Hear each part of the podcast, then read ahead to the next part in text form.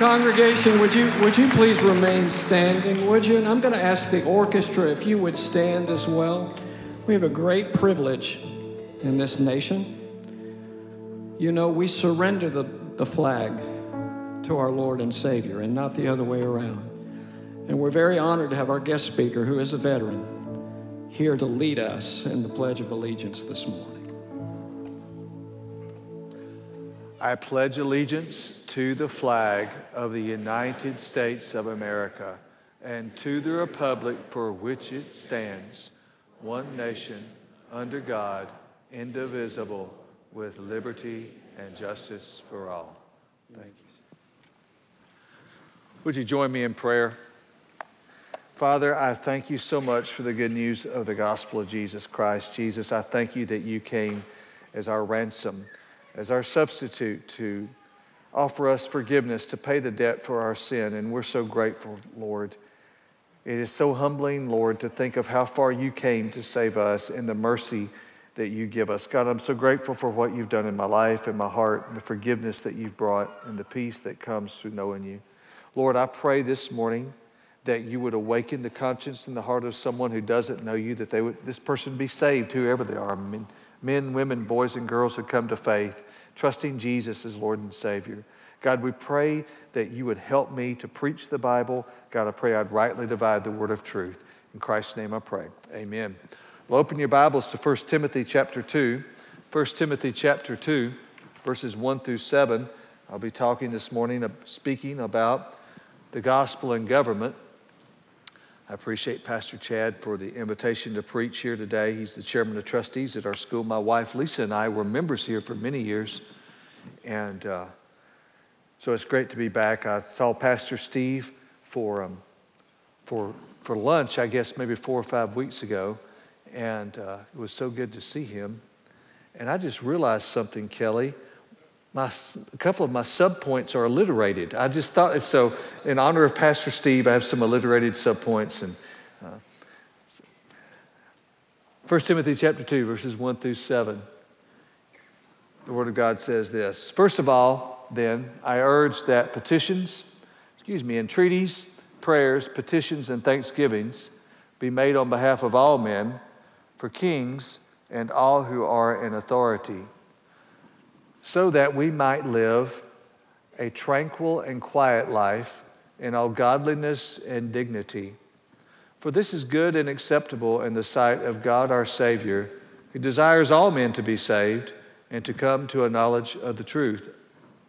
For there is one God and one mediator between God and man, the man Christ Jesus, who gave himself as a ransom for all the testimony given at the proper time. And then Paul makes a comment about himself and says, For this I was appointed a preacher and an apostle. I am telling the truth, I am not lying. A teacher of the Gentiles in faith and truth. The gospel and government. One of the most famous humorists in the history of the United States was Will Rogers, the native Oklahoman whose wit expressed in the most humorous way what the average person was thinking about major issues. Uh, the Oklahoma City airport's named after him. Of all the topics which Rogers used for humor, none surpassed the politics of the United States government.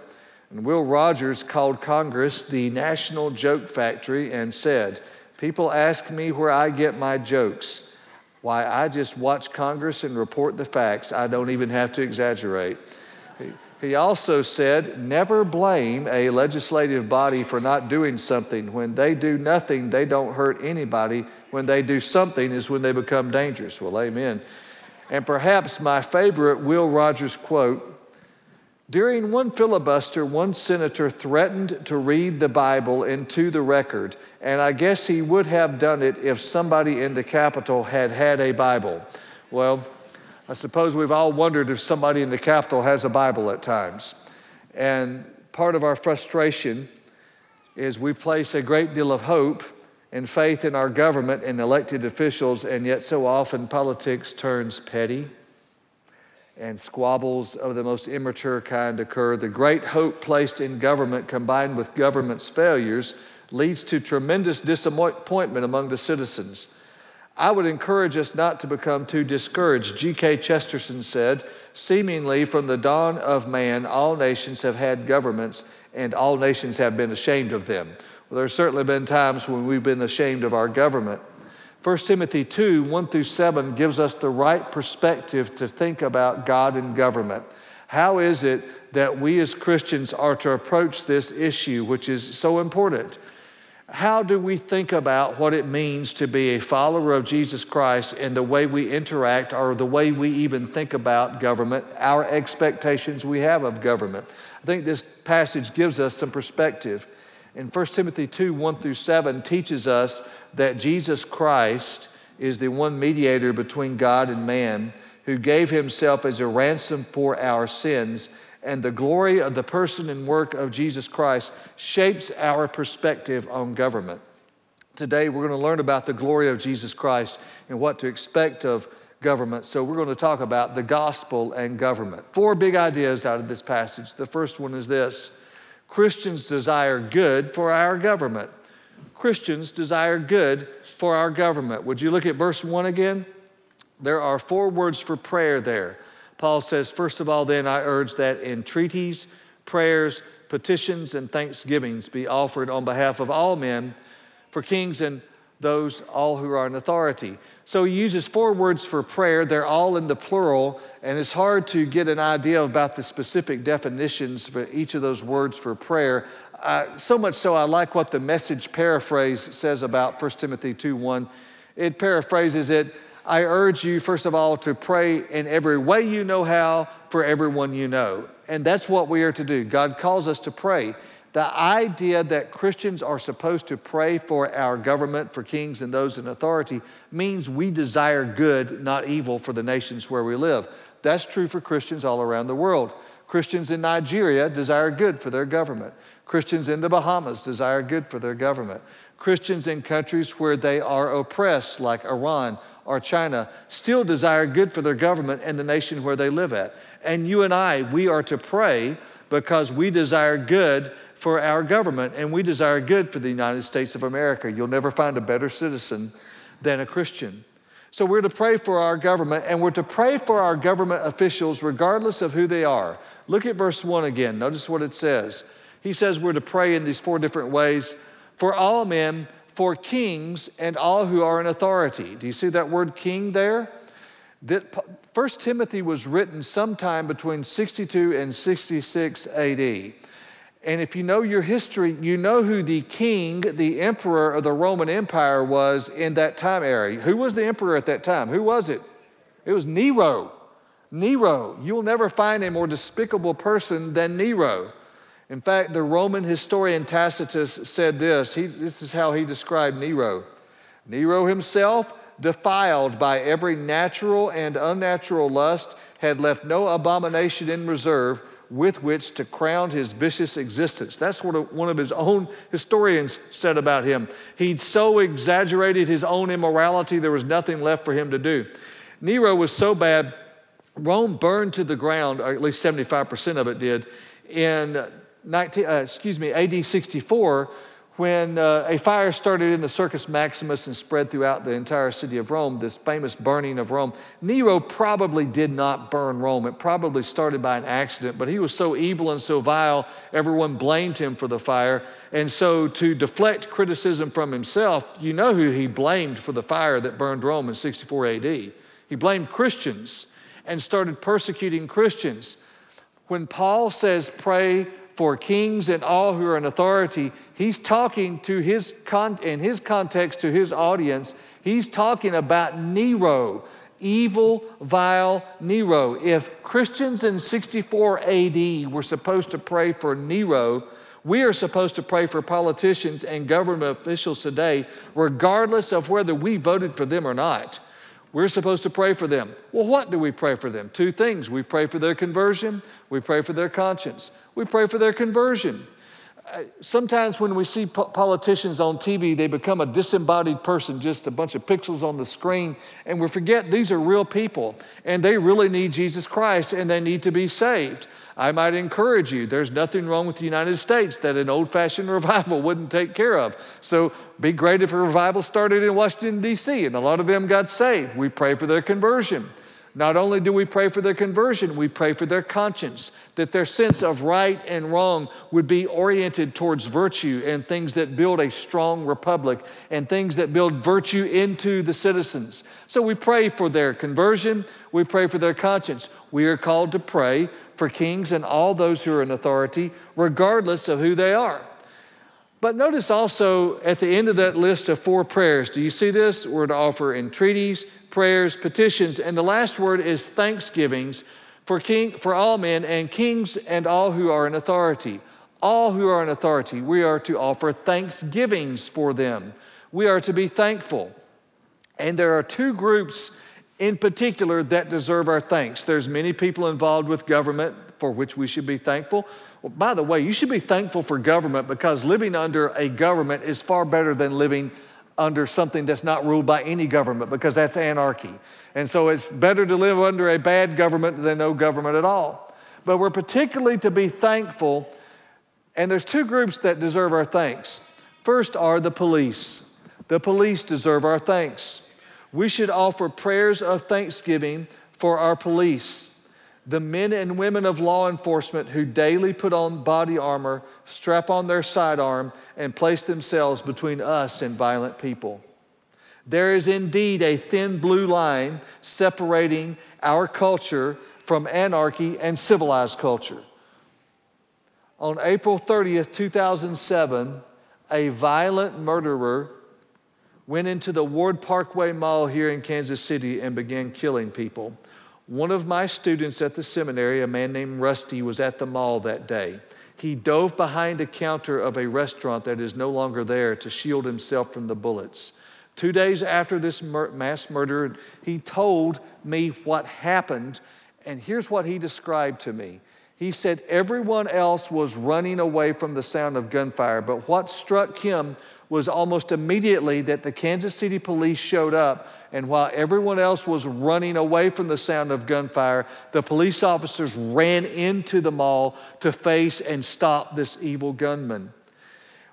We should be thankful for people who don't run from the sound of gunfire, but run to it to defend us. We need our police officers. I realize some of my neighbors may be become very frustrated by the actions of a handful of people who abuse their authority. Well, I'm a preacher, and perhaps you've heard of some preachers who've done some evil things.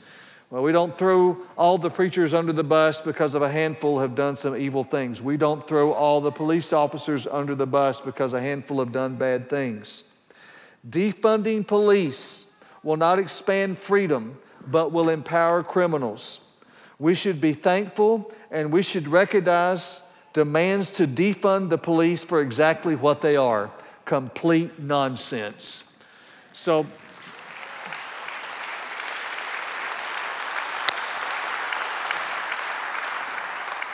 so you need to tell a police officer thankful the next time you meet uh, one of our men and women in law enforcement. Tell them you've been praying for them. And if you tell them that, their answer might be, Well, thank you for that. I appreciate it. Please sign here. Your court date will be on this particular day. So, uh, Pray, pray for them.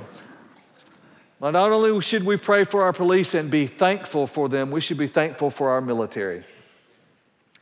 There are many things in our country which need our attention, and we should be critically aware of times when America has failed in its mission. Slavery stands out. When we celebrate Independence Day or we stand for the national anthem, we are not denying the things that are wrong in our country, but we are celebrating the things that are best and there's nothing better in America than our military. Um, this, is, this has been a challenge in the first two sermons for me to get through. So, when I think of America, I think of Valley Forge. When I think of America, I think of Josiah Chamberlain and a group of men from Maine on Little Round Top at the Battle of Gettysburg on July 2nd, 1863. And the Confederates are about to turn the left flank and they're out of ammunition and they can't retreat and they can't stay where they are. And Josiah Chamberlain orders them to fix bayonets and charge, and they defended that piece of ground.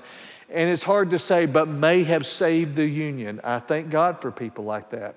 When I think of America, I think of the Tuskegee Airmen flying P 51s against the Germans in World War II and fighting the Nazis when they're de- denied certain civil rights on their own here in the United States. And not only were they fighting to stop the Nazis, they were fighting for a hope of a better future in America.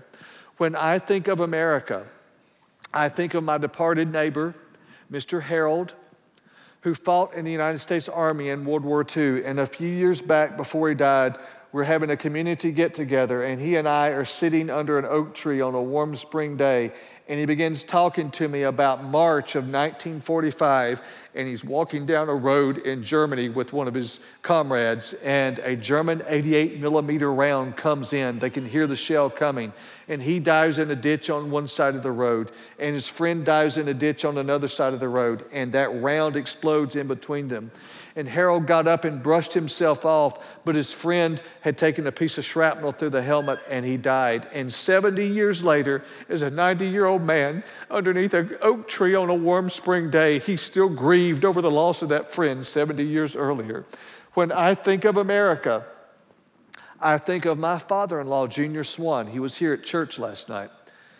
Who, who served in the United States Army in Vietnam and drove heavy equipment and to this day suffers immeasurably from the effects of Agent Orange. When I think of America, I think of my uncle Gerald Branch, who was a Marine Corps infantryman in Vietnam. And I think of him slogging through the rice paddies and through the jungles. And when I think of my uncle Gerald and my father in law, Junior Swan, they're two of the finest Christian men I've ever met. And they went and they didn't burn their draft card and they didn't go to Canada and they didn't go to Oxford where they smoked but didn't inhale. They went. When I think of America, I think of a day on the tarmac at Kandahar Airfield in May of 2012. And I'm standing there with a group of other chaplains watching two flag draped coffins being put on a C 17 as two American warriors made their final trip home.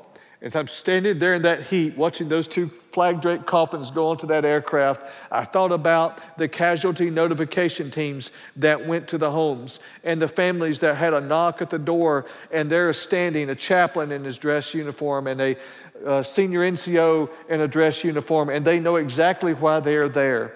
I thank God for America when it's at its best, and there's nothing better than our military. We should offer prayers of thanks.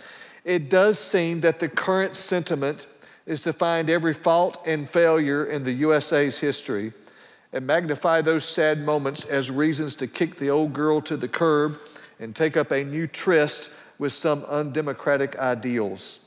For all its failures, America has been the place where poor and oppressed people knew they could come and find respite and safety and freedom. There's a reason why they're at the southern border, y'all.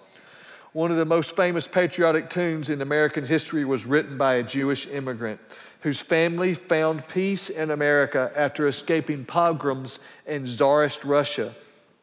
This young man and his family came here to find peace from anti Semitism, and he was writing hit songs in the early 1900s living in New York.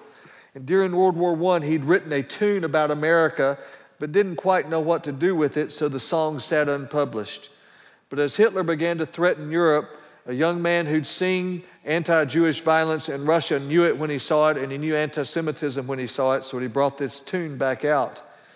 And this very gifted Jewish immigrant revised the song, and it was introduced to the United States in Kate Smith's very popular radio program on Armistice Day, November 11th, 1938. Kate Smith, I know you young people don't know her, but she was as popular in her day as Carrie Underwood is today. And she introduced this patriotic tone uh, song. The songwriter was Irving Berlin. And though the first stanza isn't sung much anymore, you will recognize the refrain. The words still stir my heart. While the storm clouds gather far across the sea, Let us swear allegiance to a land that's free. Let us all be grateful for a land so fair, fair as we raise our voices in a solemn prayer. God bless America, the land that I love. Stand beside her and guide her through the night with a light from above. Our beloved song was written by a Jewish immigrant whose family escaped brutal anti Semitism to find freedom here. America has been the refuge for the persecuted from all around the world. Should she cease to exist or be transformed into something undemocratic, the world would become a darker and more dangerous place. God bless America.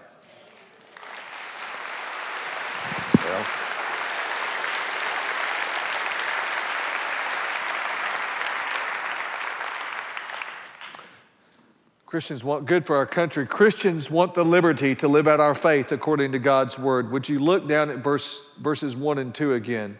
We're to offer prayer for kings and all who are in authority. And then he gives the reason so that we may lead tra- uh, tranquil and quiet lives in all godliness and dignity. That's our goal.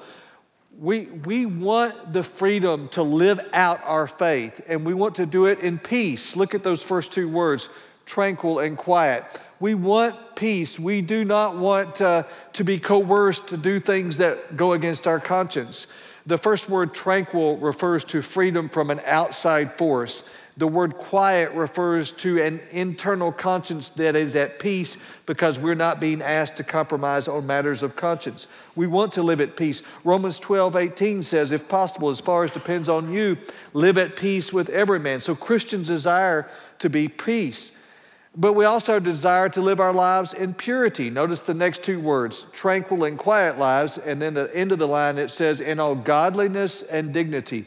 That word godliness refers to our ethics. Now we know the Bible also says, all who desire to live godly in Christ Jesus will be persecuted. That's in 2 Timothy. But what we're asking for is the ability to live out our lives according to the dictates of our conscience, according to Christian ethics. And we want our children to be raised according to our Christian faith as we see right without the state trying to tell them something different. We want the ability to raise our families and live our lives according to Christian ethics and all godliness and dignity in purity. And we don't want the government forcing us to compromise on matters of conscience. We want to live in purity. So not only do we want peace and we want purity, but look down at verse 7. Paul says something about himself. Uh, we want to be able to proclaim the gospel publicly. Look at verse 7. Notice what Paul says. For this I was appointed a preacher and an apostle. Circle that word preacher. The word in Greek is the word for herald, H E R A L D. Back in, in uh, the Roman Empire, they didn't have the internet or newspapers, and when an announcement was made of a business, business nature or a legal nature, they would hire people that would go out into the street, a herald, and the man would shout, A business deal has been contracted between two firms, a law has been passed, a sentence has been passed in the court for someone's crime. You had a herald that made a public proclamation.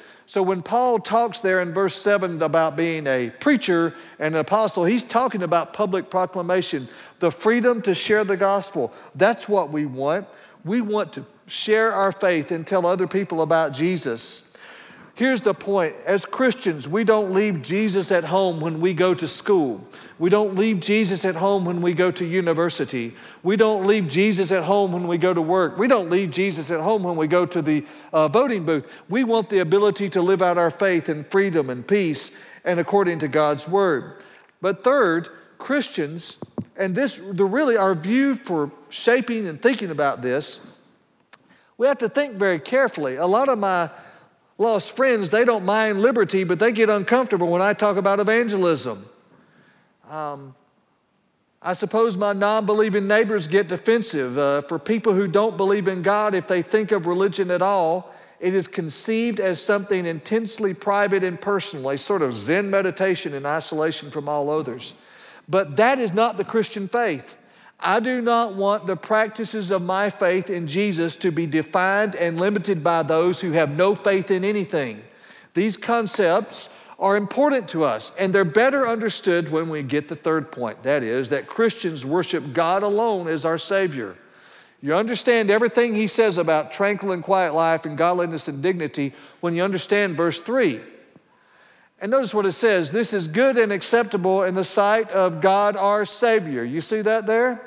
God is our Savior, not government. God is our Savior, not some politician. God is our Savior. That shapes our perspective. We are not looking for government to save us. There's a purpose for government. God ordained government, God designed government. Romans 13, 1 through 7 says it has a purpose. So we believe in government, but government and not our Savior, God alone is.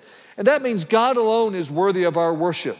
There is one God, He is our Savior. And this is the essential statement of the Christian faith and hope. Everything we, else we believe about living in our world is shaped by that statement God is our Savior.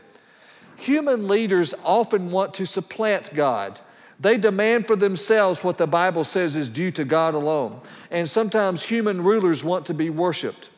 In 2017, Christians in China underwent a new round of persecution from the Communist Party.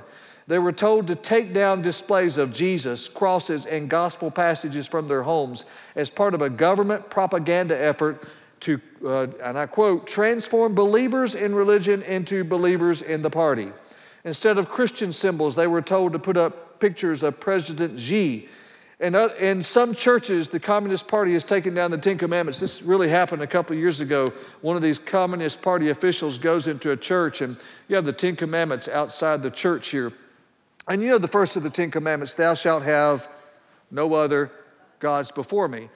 Uh, so a lot of Chinese churches actually have the Ten Commandments hanging on the wall. So this communist official a couple years ago goes into a Chinese church and there's the Ten Commandments. The first one is, Thou shalt have no other gods before me. And he said, I don't think President Xi would like that. You should take it down. Well, I bet he doesn't like it. We got a lot of them here in the United States don't like it either.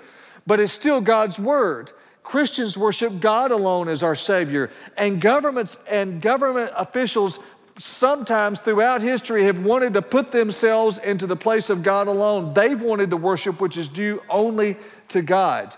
But God is our Savior. Early Christians were told to participate in emperor worship by burning a pinch of incense to the emperor. And they were told, This is how, hey, listen, we appreciate you praying for us in the Roman Empire. The way you prove your loyalty is you burn this pinch of incense to Caesar and you say something like, Caesar is Lord, Caesar is Kyrios. And the Christians wouldn't do it because Caesar is not Lord. It's not true. Jesus is Lord. And today, there are people that want us to burn a pinch of incense to Caesar, and their answer is no. Why? Government's not our Savior. Jesus is Lord, and we're not bowing the knee to anyone else. So the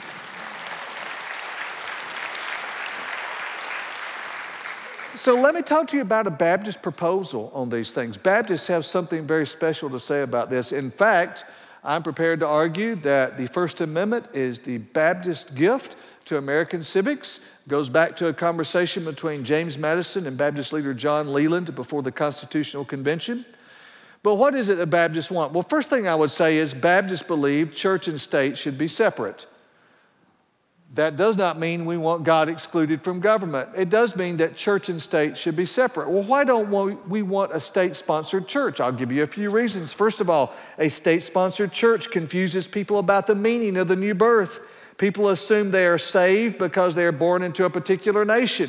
But being born in a nation doesn't make you a Christian, only knowing Jesus personally does. Secondly, a state sponsored church gives people a false sense of security. Someone thinks, well, I'm born into this nation, we have a state sponsored church, I must be okay with God. But being born somewhere doesn't settle the issue of eternal security, only knowing Jesus does. Third, a state sponsored church leads to coerced conversions where people feel forced to believe in Christ, but people only come to Christ by a choice of their own. With a state sponsored church, people are often compelled to baptize. Uh, the Baptist missionary William Carey in India faced this sort of problem. Some British officials wanted to coerce some Hindu people into following Christ and becoming Christians. And here's what William Carey said I replied that I thought it would be wrong for government to use any force at all, and added that as conversions must arise from conviction in the mind, it was not possible that coercion should ever produce a Christian. It might make hypocrites, but it can never make a Christian. So we don't believe in coerced conversions. And fourth, a state sponsored Church puts itself in the place of God as the mediator between us and God. But the Bible says here in verse 6, there's uh, verse 5, there's one God and one mediator between God and man, the man Christ Jesus. Jesus is our mediator, not the government. So what is it we're trying to say? Well, we believe church and state should be separate, but we don't want God excluded from government or the public square. Our secular neighbors and friends have reinterpreted the old idea of separation of church and state origins in a letter from Thomas Jefferson to the Danbury Baptist Association, of all things. They've reinterpreted it to mean something very different from what it meant in 1802. And they've said that separation of church and state means no one should ever bring religiously motivated speech into public policy debates. But that is never what it meant. Separation of church and state does not mean exclusion of God from government. What's, what we are asking for is a free church and a free state. While we do believe church and state should be separate, we do not believe God should be excluded from government. What we want is an open marketplace of ideas. Let our neighbors bring whatever silly, materialistic, atheistic nonsense they think is a good idea into the public marketplace of ideas, and let's see if it withstands criticism. We're going to bring gospel based, Bible based ideas into the public marketplace of ideas. Let the best idea win. Let the fur fly. Let's see what happens. We're not afraid of public debate because we've got confidence in the Word of God. So I want to tell you, we want a free church and a free state. Marxist leaders all around the world, if when they take over, what's the first thing they do? They shut down freedom of speech and they shut down freedom of religion. You know why? The biggest obstacle to a Marxist government is a Baptist preacher with an open pulpit and an open Bible. Because when you proclaim Jesus in the public marketplace of ideas, a whole lot of people are going to say, Marx, no, Jesus, yes, I'm going with him. Listen, we don't have a faith that needs to be propped up by government. We're so confident of the gospel, we don't want the government to prop us up. We just want the government to get out of our way, and we're going to go after lost people with the gospel of Jesus Christ.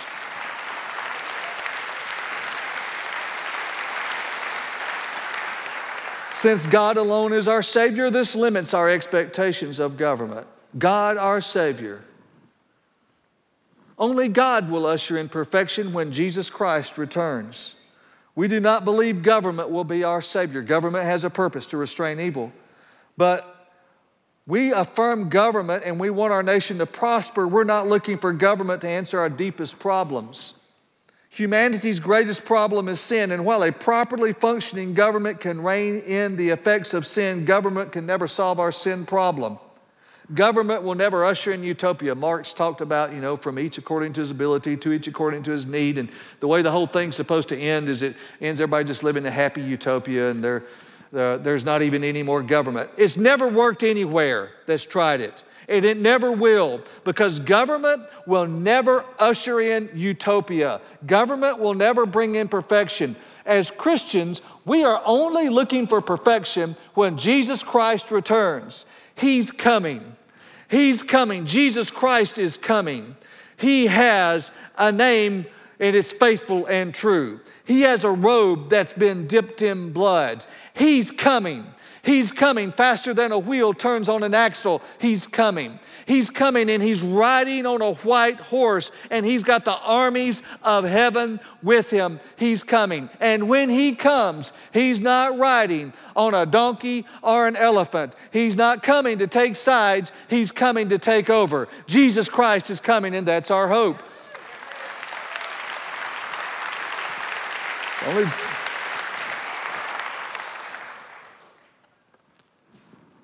that gives us some perspective about the gospel and government, what we expect government can and cannot do.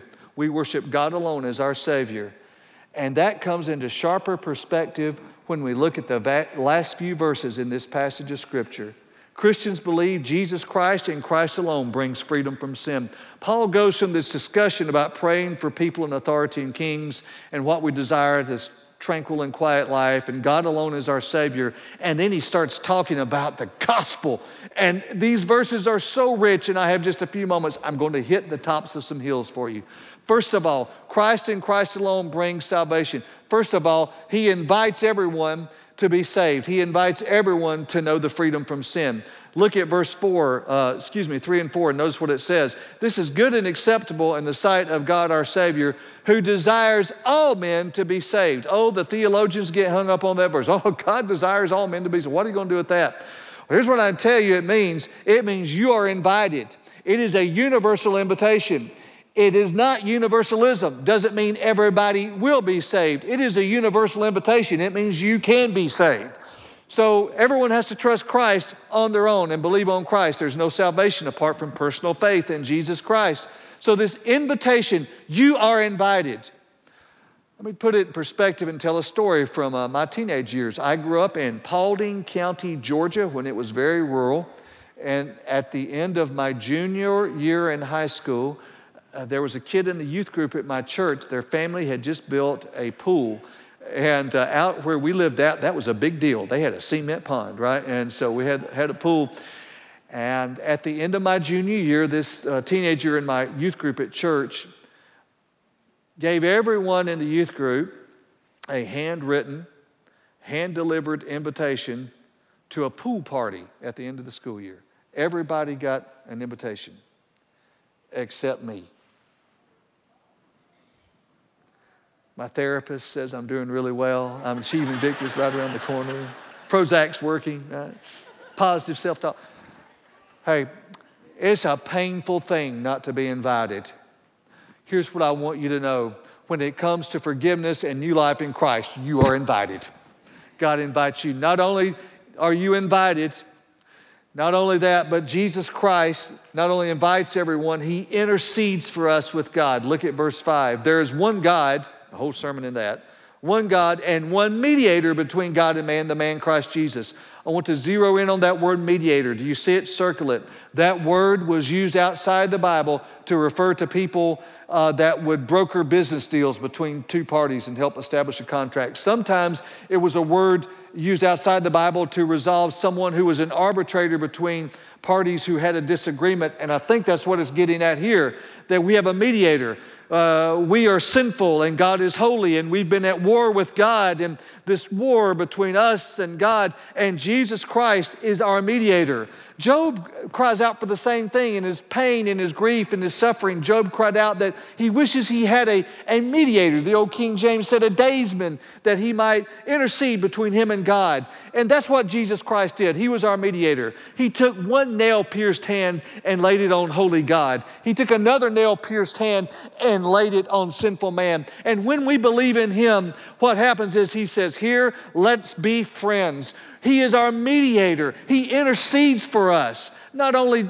does He invite everyone and He intercedes for us, notice what else? He identified with us. There is one God and one mediator between God and man, the man Christ Jesus. I wish I could paint a picture for you of how that jumps off the page the man Christ Jesus. It's driving at his humanity. Jesus Christ was completely God and completely man. And in the incarnation, he stepped out of eternity into time and he identified with us in all our pain and all our heartache.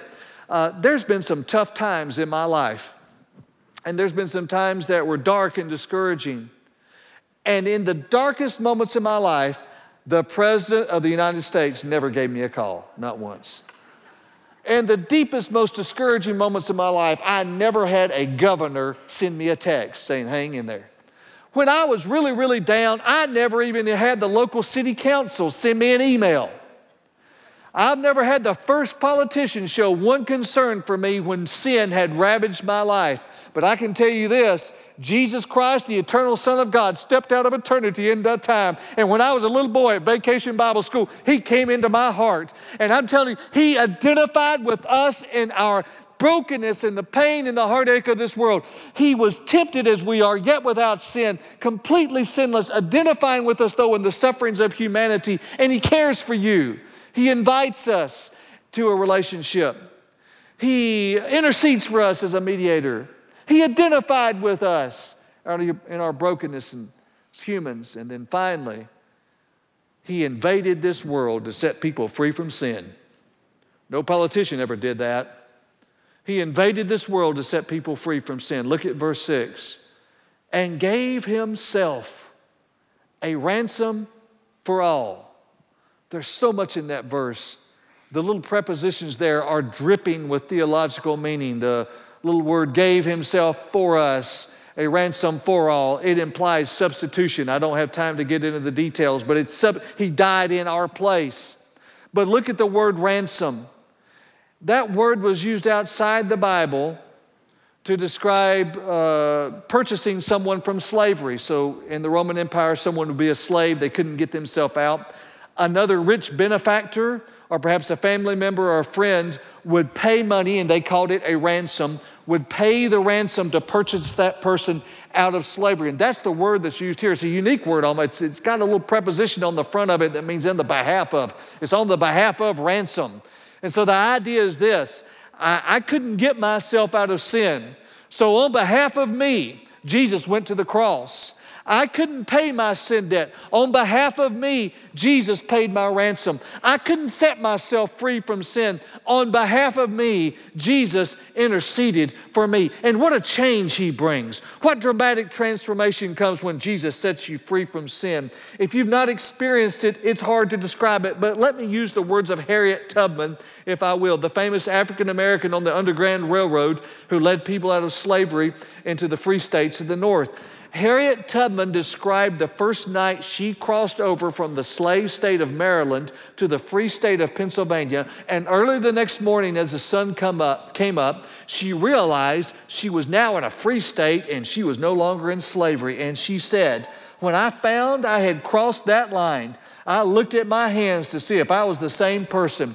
Listen, when you come to Christ, right now, if you're apart from Christ, it seems there's no way you'll ever get free from sin. All I can tell you is when Jesus comes in and changes your life through the new birth, there comes a point when you are growing and walking with Christ. You look back at your life when you were in the slavery of sin and you look at yourself and say, I can't believe the joy I have, the peace I have, the forgiveness I have. Am I the same person that Christ has taken over? He invaded this world to free people from sin. Well, Branch, I didn't ask anybody to die for me. I don't need a cross, blood, nails, crown of thorns. I didn't ask somebody to die for me. I think that attitude only indicates the degree to which someone does not realize the seriousness of your situation apart from Christ. Let me try to put it into perspective by telling a story from World War II. During World War II, the Japanese uh, Imperial Army imprisoned thousands of Allied soldiers in the Philippines. Some they moved on to Japan and China. But of all the prison camps in the Philippines, none was worse than one called Cabanatuan. And at the end of World War II in 1945, there were about 500 uh, U.S. prisoners of war being held in the Cabanatuan prison camp. The United States had invaded the Philippines in uh, October of 1944, and they're trying to retake the islands. It's taking time. As the Imperial Japanese Army discovered that these prison camps are about to be set free, they began executing prisoners. So the people at Cabanatuan knew that a sentence of death was hanging over their head. They had been slave labor for the Imperial Japanese Army. They could not get out. And it looked like there was no hope. But on the night of January 30th, 1945, a group of U.S. Army Rangers, along with a large group of Filipino warriors, snuck across the rice paddies, came up, uh, surprised the enemy, defeated the enemy, rescued all 500 of those POWs at Cabanatuan, got every one of them safely back to enemy lines. So I want you to get the picture. Here's a group of men who were trapped. They had been slaves. There was a death sentence hanging over their head, and they could not get out until someone of greater force and greater power came and liberated them. That is a picture of you and I. Apart from Jesus Christ, we are in the slavery of sin. We don't have the power to set ourselves free. A death sentence is hanging over us. Judgment and wrath and death and hell are all that's in our future, and we can't get out. The good news is Jesus Christ stepped out of eternity into time and he took a Roman cross and three nails and a crown of thorns and a riven side and he sets prisoners free. And what we couldn't do for ourselves, he did for us. And the sentence of death hanging over us, he took in our place and he sets people free and he sets people free. And that's you and that's you and that's you down all the confused canyons of the moral choices in your life, He's been pursuing you. Across the broken, jagged fields of the destitute destruction that sin has brought in your life, He's been pursuing you and He's been calling your name and He's been calling your name. And you've made a charge that I want to live my own life in my own autonomy and my own freedom. And you are drowning in your freedom. And He came to set you free with all your brokenness and you free with all your sin. The hope that you need in life is not going to be found in a politician or anyone you're going to see on TV. The hope for your life is found in a Jewish carpenter, the Son of God, the Son of Man, who died on a cross in your place, and he came to set people free from the slavery of sin. Every head bowed. Well, let's pray. Let's pray. We'll turn over the service to the satellite campuses, and I'm going to pray for you now with our heads bowed. And Bill has come, and we're about to have our invitation hymn. Pastors are coming to the front. I want to talk to two groups of people. First of all, you're here and you're a Christian, you're saved, you know it, that's been settled. But your attention has been focused too much on TV and the news and social media, and you have been distracted from the glory of the gospel of Jesus Christ, who came to set us free from the slavery of sin. And today, God wants to reorient your focus.